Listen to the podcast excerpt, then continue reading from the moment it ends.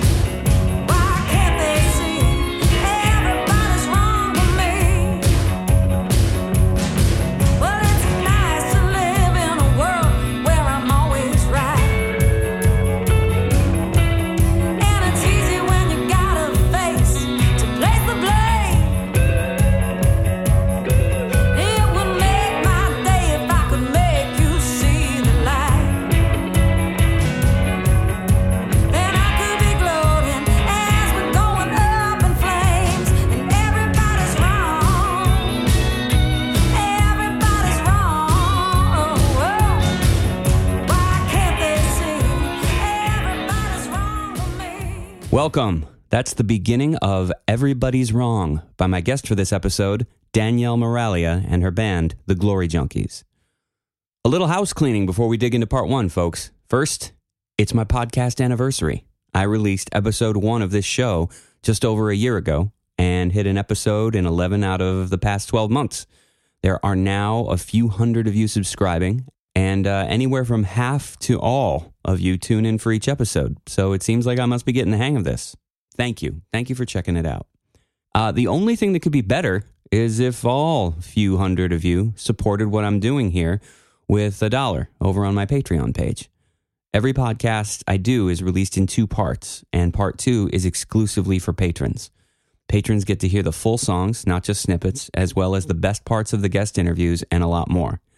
Um, of course, being my patron is also the way to get the original music I've been making too.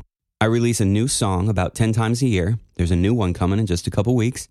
And those releases are all patrons only. It's an exclusive music club, but you are absolutely invited to join us, and you'll have my sincere gratitude.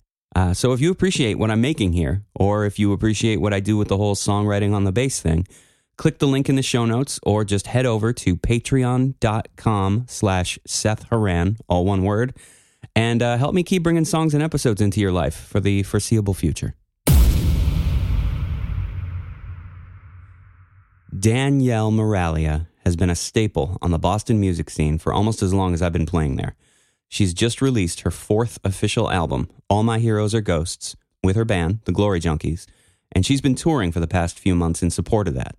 I caught her show here in Syracuse a couple weeks ago, and the next day she sat down in my kitchen for my first in person interview, and we covered a ton. We covered her past, her present, her songs, her politics.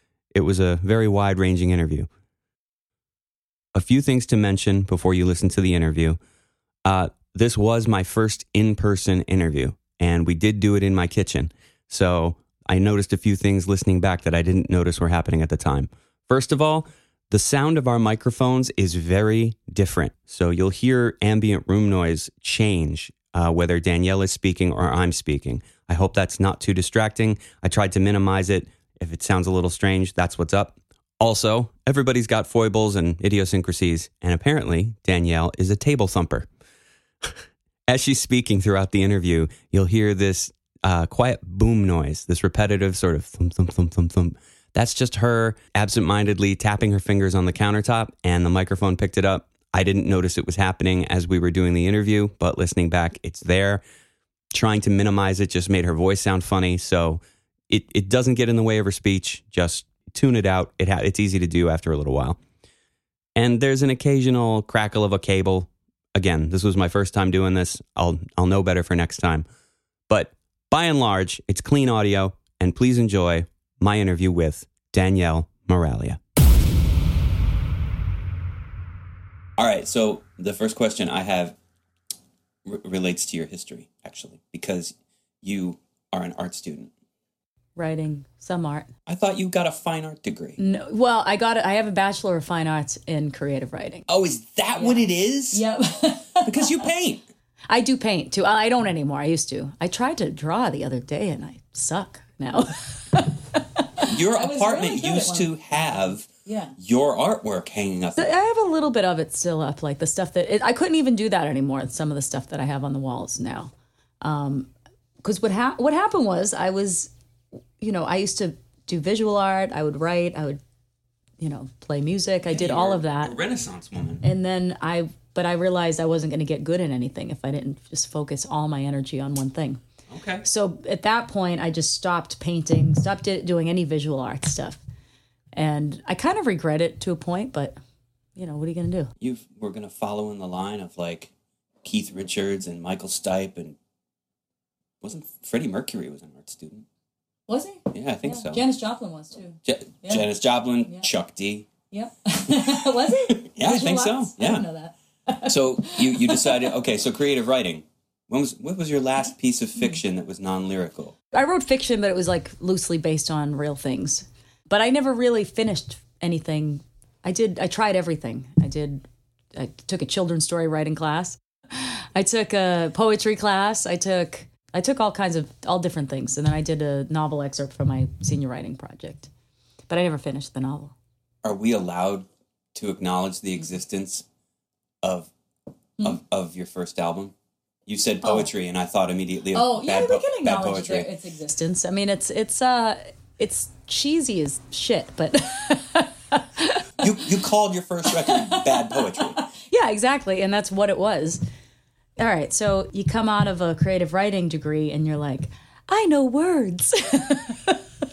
you know, I didn't really know how to, I would just like try to jam them into chord progressions.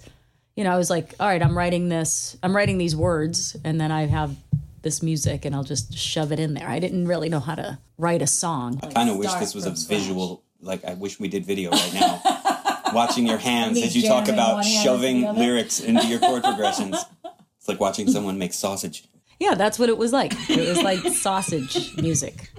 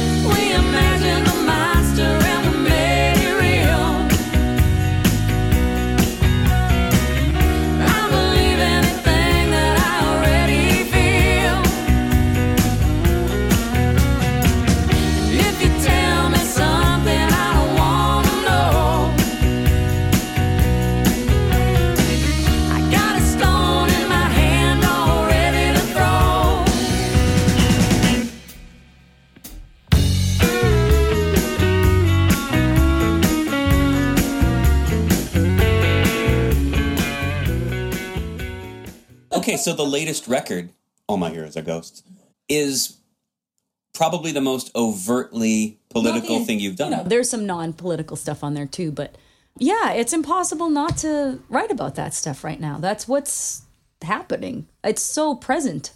The funny thing is I was getting into just before I'm not going to say, you know, exactly what that was that happened, but it happened last November. I'll have to go look it up. Maybe it I, up, I'll Google Google last November and see what you might be referring to. Thing happened. Um, okay. but just before that, I was like starting to explore vulnerability. I was teaching a workshop and I was I, I was focused on the idea of being vulnerable in songwriting and because I'm fascinated by that kind of songwriting. I, I love writers who can do that. You know, it's like Joni Mitchell Blue. It's like she's just like, here's my heart, here's everything I'm feeling. And to me, that's the as bold as you can get is to be personally vulnerable that way. I mean, any of us can give our political opinions. I mean, that might be brave if you're doing it to a crowd that you know is gonna Lynch you? yeah, yeah, you know, like if you're not preaching to the choir, but to actually get emotionally vulnerable in a song to me is like that takes serious guts. So I admire writers who can do that. I was starting to like explore that a little bit more, you know, in my own writing, and then the thing happened in November, and then all I could write about was that. One of the songs I wrote didn't isn't on the record called "The Morning After." Oh, but you made a, um, vid- that video for it. It's great yeah. tune. So that's you know that was I guess that was like a little bit of both in there, like getting the vulnerability and the political in there. But then this album ended up being I was playing with the band a lot, so I wanted it. You know, it was like it ended up being more like politically based, but also more like rockin' and that kind of thing. How we not running around like we're all on fire? How do you have that calm look on your face? I guess you're cooler than me, you're not much of a crier.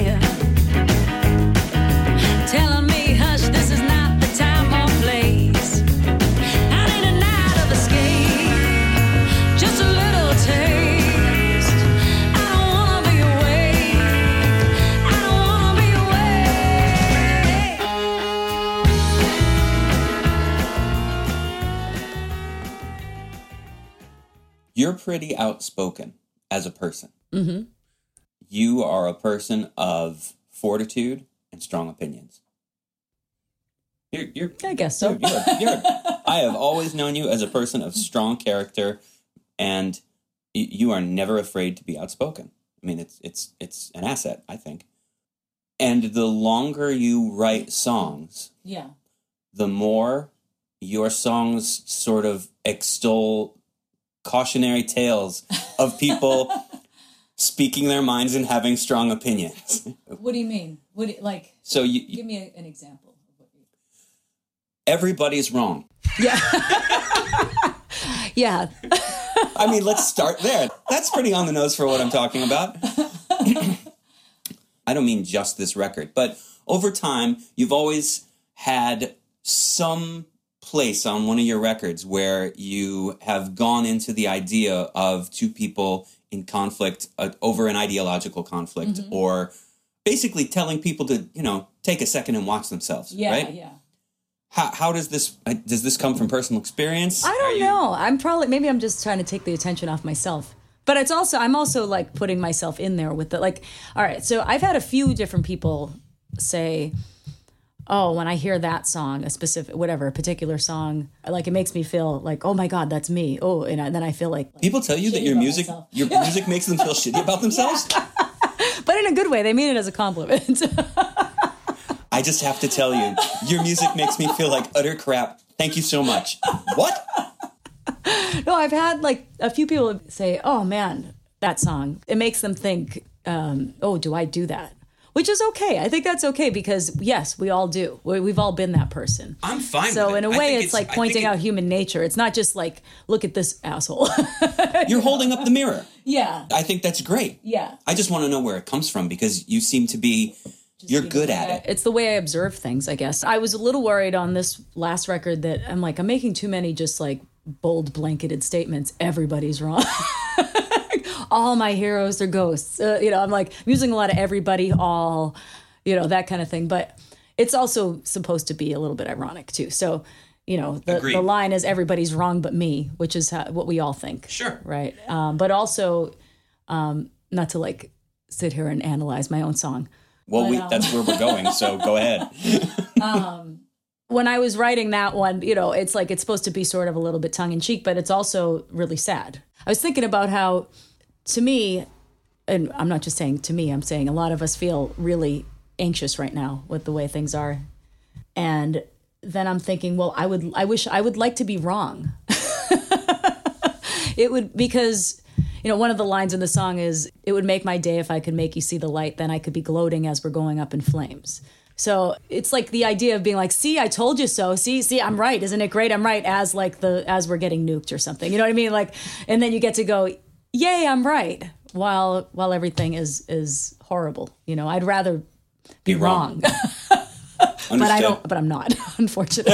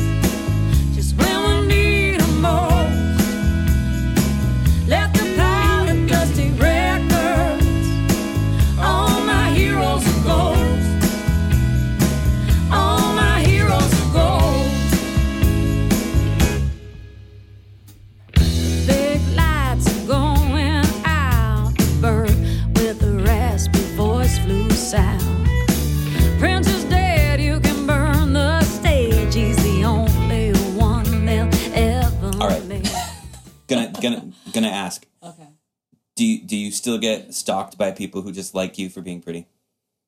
No, not that I know of. You've had to deal with that It goes away a lot in the past. And I know you're not going to say, yes, I have. I know you're going to say, no, no, I haven't. So I'm going to just put it out there and say, folks, she's had to deal with this crap a lot. Not knock on wood. I haven't had any like extreme things that I've had to really stress about. Nobody has shown up at your house with a, a or you haven't come home to find a rabbit boiling in a pot on your stove. No, no pot, no, no rabbits. Please don't play this for them. Facebook. They'll is know free. I'm talking Let's- about let's them. put it this way. Facebook is, can be creepy no matter what. So people who have never met you can like be creepy and and it's, Okay. you know like that that definitely can happen sometimes. But I I, think that happens to everybody. all right that right, you uh, let's let's not. Oh wait! Oh look! I have thirty new likes, and it's like all the same dude liking every one of the pictures in your. That's kind of what I'm getting at. Yeah. But I'm, I'm not, maybe stalker is the wrong word because people are allowed to like stuff to show you they appreciate you. I'm talking about the scenario where I've seen you post music yeah. and music is sometimes accompanied by a, a, a picture or an album cover or you, you put a placeholder picture there. Mm-hmm. Yeah. You know, hey, I just did a photo shoot, so I'll stick a picture on this clip Yeah. of music Yeah, yeah. that I play Yeah. and you'll get a comment from somebody on the picture with something like just gorgeous. like, hello, this is music. Like Yeah. and or and I it mean, won't be just right. one guy. Let's It'll be some clear- dude Let's and they're something clear right now. If you want to call me gorgeous, awesome. but Keep it coming. No. social I'm talking about how social proof kind of trains people how to respond. The thing that more that I find, if we're going to talk about Facebook, men on Facebook, men on Facebook, the thing that annoys me more than anything, it's the the hipstery mansplainy. I I know I I stop myself from posting certain things because I know I'm going to get a million opinions on it that I didn't ask for. And it happens. I think you just described time. Facebook. Oh my god, I know, you're right. but it's a specific type where you you know, you post something like if if I post something about something I like or I post just it could even just be something that's supposed to be funny. You know, like a smart ass comment about Mick Jagger or something, whatever, like just something that's goofy and funny. You did just post something about Mick post Jagger the other day. Yeah. You know, first of all, it's like it's clear to me. It's like this is clear that I'm being funny, and then someone will either like respond by not getting the joke or reiterate what I said, and I'm like, yeah, that's the joke. That's what I'm. That's that's the joke. Or oh, actually, they were much better and da da da da da. I'm like, that's not what I fucking asked. Did I ask you? I posted, you know, they're doing this ten albums in ten days thing with the, you know. So I Oh my posted God. Thriller, right? Because yeah, and it's to me, it's like this, these are the ten albums that were seminal for you. Sure. They were special to you over time. It, it's not saying this is the greatest album of all time or this is. The, it's like this is what was important to me growing up. This, these are my big key moments of listening to music. These are big ones for me. So posted Thriller. Someone mentioned Off the Wall, and then someone else is like, "Oh, Off the Wall is way better than Thriller." And but and I was like, "Yeah, this isn't a this isn't a which is better contest. This is what did I like." It's like everybody feels this need, and it's it's it's I've women have, I've seen women do it too, but it's usually men Oh, I agree. I, who just no are just like, here. "Oh, let me give you my um, analysis of this." It's like don't analyze what I just said is my feelings on something. Like that's you know I You're getting Kanye. I'm gonna let you Yeah, finish. yeah, yeah. I'm gonna let you finish. Yeah, but yeah. can we talk about the tiger on the cover? Yes, and here is hoping that you will let us finish the interview, which continues all throughout part two. Thank you for listening, folks. Patrons, as usual, the best parts of this interview are after the jump. If you're not a patron yet, I hope you'll join us over at patreon.com slash Seth Horan. Playing us out is a song that I just used in the podcast a few months ago, but it's so appropriate for everything we talked about in this episode, I just couldn't help myself. Here's Nobody Nothing.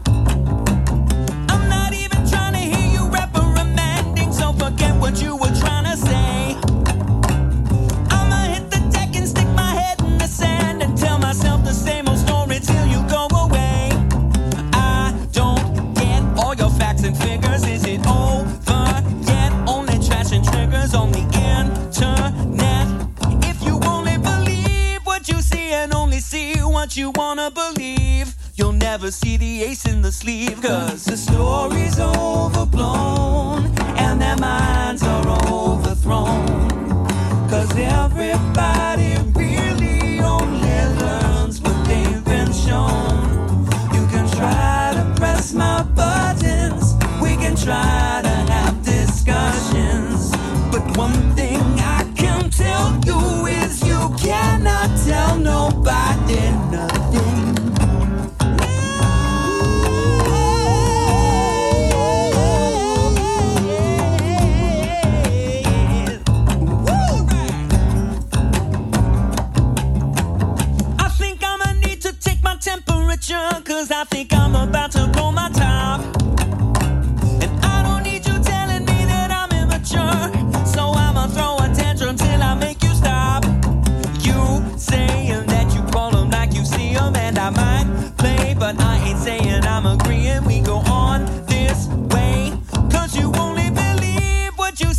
only see what you wanna believe, so you'll never see the ace in the sleeve. Cause the story's overblown and their minds are overthrown.